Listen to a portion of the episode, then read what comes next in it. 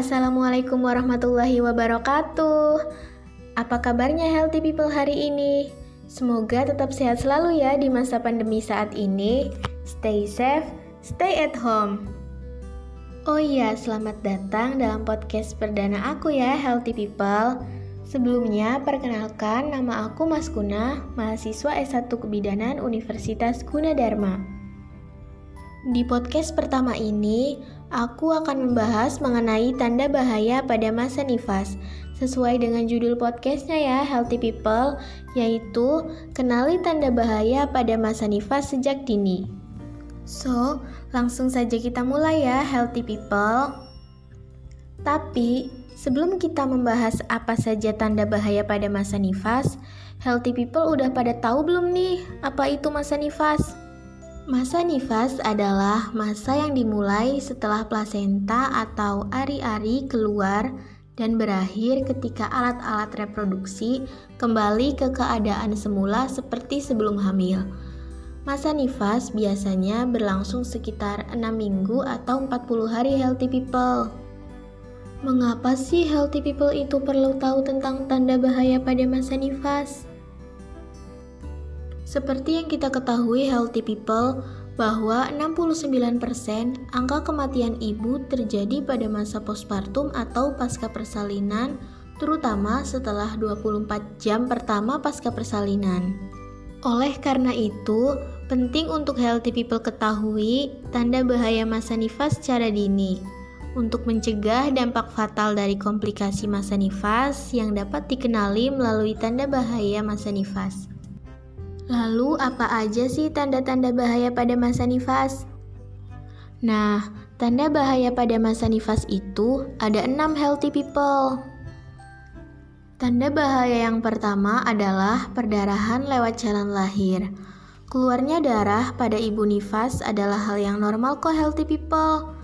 Namun, jika terjadi perdarahan dengan jumlah melebihi 500 ml atau 500 cc, maka Perdarahan dikatakan tidak normal. Lalu, bagaimana caranya kita mengetahui bahwa darah yang keluar lebih dari 500 cc? Biasanya, ibu nifas harus mengganti pembalut lebih dari satu kali per jam setelah bayi baru lahir. Perdarahan yang terjadi setelah melahirkan dapat disebabkan oleh beberapa hal healthy people, seperti atonia uteri atau rahim tidak berkontraksi, robekan jalan lahir, tertinggalnya sebagian plasenta, dan terlepasnya sebagian plasenta dari rahim. Kemudian, tanda bahaya yang kedua adalah keluarnya cairan berbau dari jalan lahir.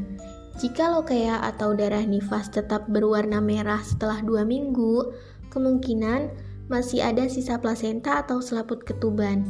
Biasanya, lokea akan berbau sedikit amis dan jika terdapat infeksi akan berbau busuk. Selanjutnya, tanda bahaya yang ketiga adalah bengkak di wajah, tangan, dan kaki, atau sakit kepala dan kejang-kejang. Gejala seperti ini juga dapat terjadi pada ibu hamil loh healthy people. Ibu mengalami penyulit kehamilan berupa preeklamsi dan eklamsi. Pada umumnya, Gejala tersebut akan berkurang secara perlahan setelah ibu melahirkan. Namun, ada pula yang berlanjut setelahnya.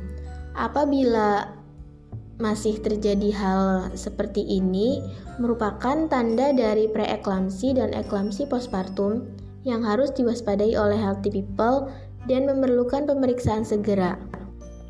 Berikutnya, tanda bahaya yang keempat adalah demam. Suhu tubuh ibu mungkin akan mengalami peningkatan pada hari pertama setelah persalinan. Ini merupakan hal yang wajar kok healthy people dan mungkin disebabkan oleh dehidrasi selama proses persalinan. Usahakan untuk memperbanyak minum air untuk mengganti cairan yang hilang. Namun, apabila setelah 24 jam suhu ibu tetap mengalami peningkatan sampai dengan 38 derajat Celcius atau lebih, selama dua hari dalam 10 hari pertama pasca persalinan, maka bisa jadi ini merupakan tanda bahaya masa nifas yang menunjukkan adanya infeksi setelah persalinan. Lalu, tanda bahaya yang kelima adalah payudara bengkak, merah, disertai rasa sakit, atau disebut juga dengan mastitis. Pembengkakan payudara terjadi karena adanya gangguan antara akumulasi air susu dan meningkatnya vaskularitas dan kongesti. Hal tersebut menyebabkan penyumbatan saluran limfa dan vena. Biasanya terjadi pada hari ketiga postpartum, baik pada ibu menyusui maupun tidak menyusui, dan berakhir kira-kira 1-2 hari. Kemudian, tanda bahaya yang terakhir adalah ibu terlihat sedih, murung, dan menangis tanpa sebab, atau yang sering kita kenal dengan depresi postpartum atau baby blues.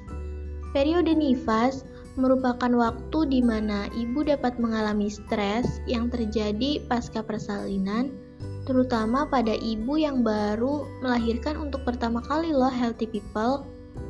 Tanda adanya depresi pasca persalinan antara lain perasaan sedih, kecewa, sering menangis, gelisah, cemas, kehilangan ketertarikan terhadap hal-hal yang menyenangkan, nafsu makan berkurang, kehilangan energi dan kehilangan motivasi, serta tidak bisa tidur.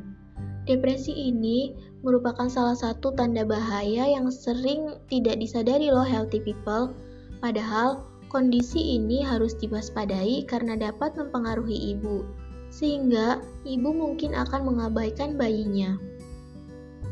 Nah, itu dia penjelasan mengenai apa saja tanda bahaya pada masa nifas. Jika healthy people yang saat ini sedang dalam masa nifas dan mengalami hal-hal seperti yang sudah dijelaskan tadi, atau bagi healthy people yang mengetahui kejadian ini pada orang-orang di sekelilingnya, harus diwaspadai dan segera bawa ke puskesmas atau fasilitas kesehatan lainnya ya healthy people. Semoga podcast ini dapat bermanfaat bagi healthy people semua. Sekian dari saya, sampai jumpa lagi di episode berikutnya. Wassalamualaikum warahmatullahi wabarakatuh.